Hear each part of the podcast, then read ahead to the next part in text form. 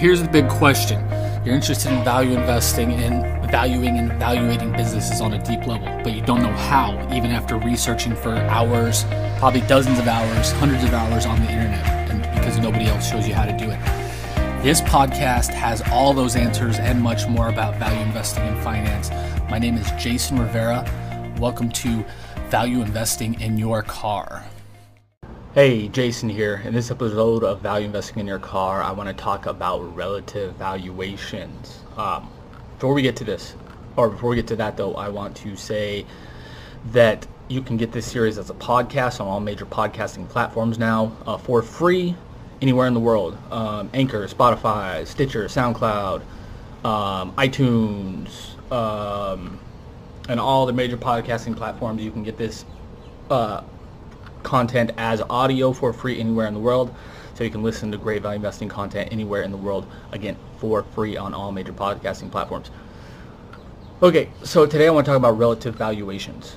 Um, the other day, I got a question on the website about ask, somebody asking if you can compare within an industry, if you can compare, say, PE ratios or PE multiples um, to see if a company is undervalued, overvalued, fairly valued compared to the rest of its industry?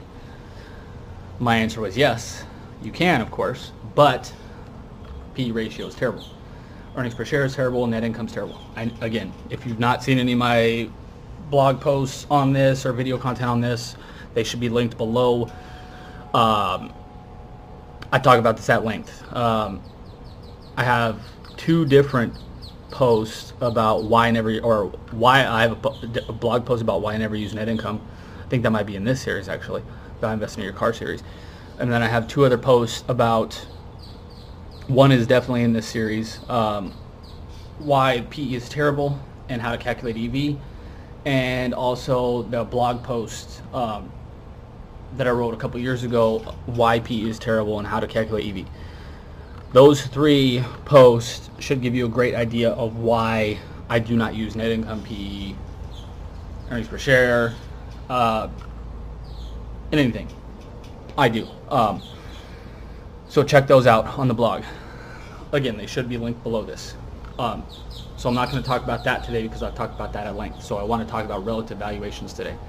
What I told this person is yes, you can do stuff like that. But what I would do is use EV to EBIT, EV to free cash flow, EV to owner's earnings, or TEV to EBIT, TEV to free cash flow, TEV to owner's earnings.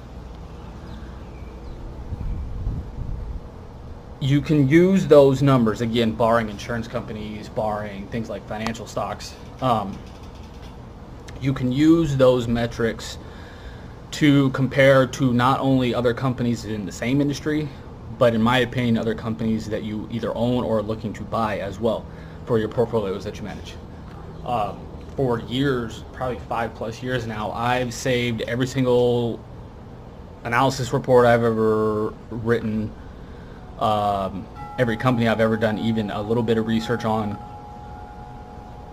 in terms of these metrics at least. I've saved information on ROIC and these kind of metrics. Yeah, again, EV to EBIT, TEV to EBIT, EV to free cash flow, TV to free cash flow. Um, EV to owner's earnings and TEV to owner's earnings.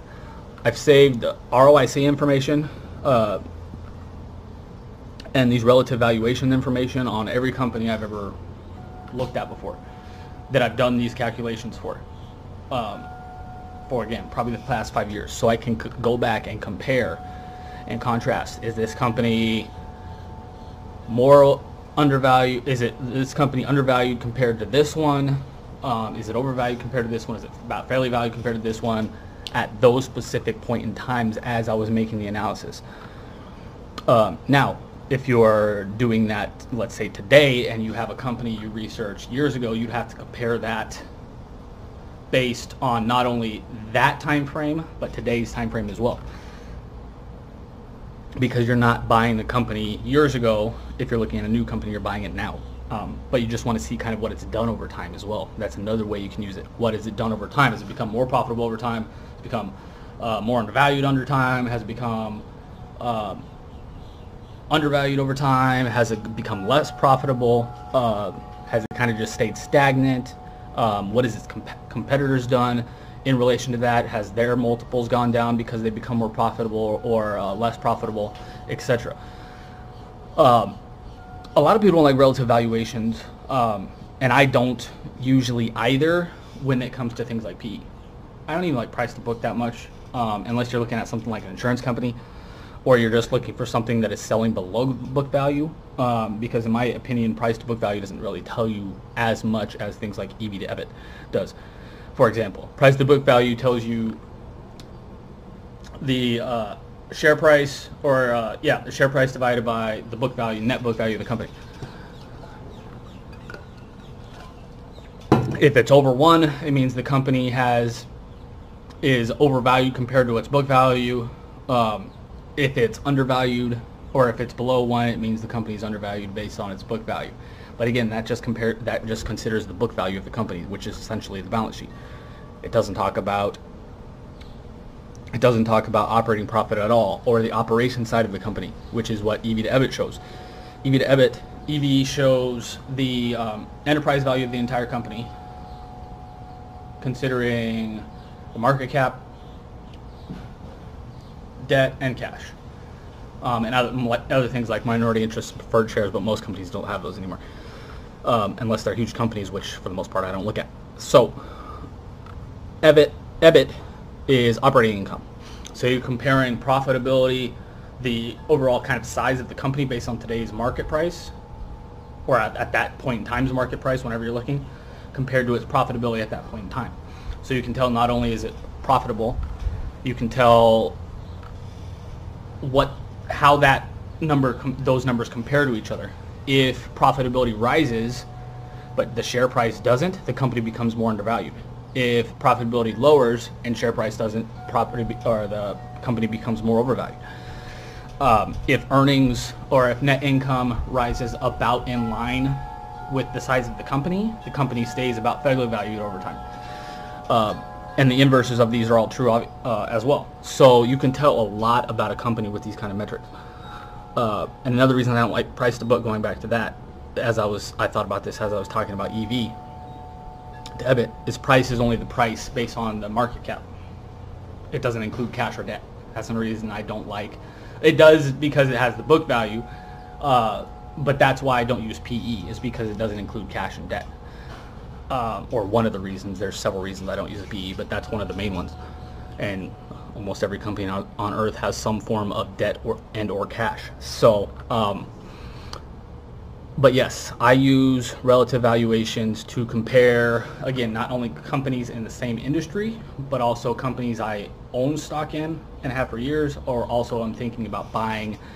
Um, I use those numbers to compare to other entities. I do the same thing with ROIC and uh, these other metrics um, that I teach in, the, in our master class as well. That I use these metrics again, barring these don't work generally on financial companies, um, financial companies and insurance companies, these kind of things. But barring uh, um, barring being one of those kind of companies, these metrics work. In my opinion, you can compare and contrast these kind of companies with each other even in di- different industries. So um, I hope this helped. I hope mm, this helps the person. I didn't get the name. They didn't leave their name. Um, so I hope this helps. If you're watching that person who's who um, asked that question the other day, hope my other resources I sent you helped. Um, again, those videos should be linked linked below about the um, net income, why I don't use that net income, and why uh, why I hate PE or why the PE is useless and how to calculate EV, I think is what the blog post is called. So um, those should be linked below. Make sure like, love, share. If you're watching this on YouTube, um, subscribe and hit the notification bell so you're notified anytime we release a new video. And we're over 560 videos as of this recording. Um, and releasing new uh, videos all the time. Um, if you're listening on the podcast, make sure to listen on the podcast, or make sure to listen on the podcast. If you're listening on the podcast, make sure to like, love, share as well and uh, make sure to comment if you're watching on the blog or YouTube. I reply to or social media, and I reply to all comments myself. Um, hope you found some value in this. Hope you learned something. Um, thanks a lot. Have a good day. I'll talk to you again soon. Bye.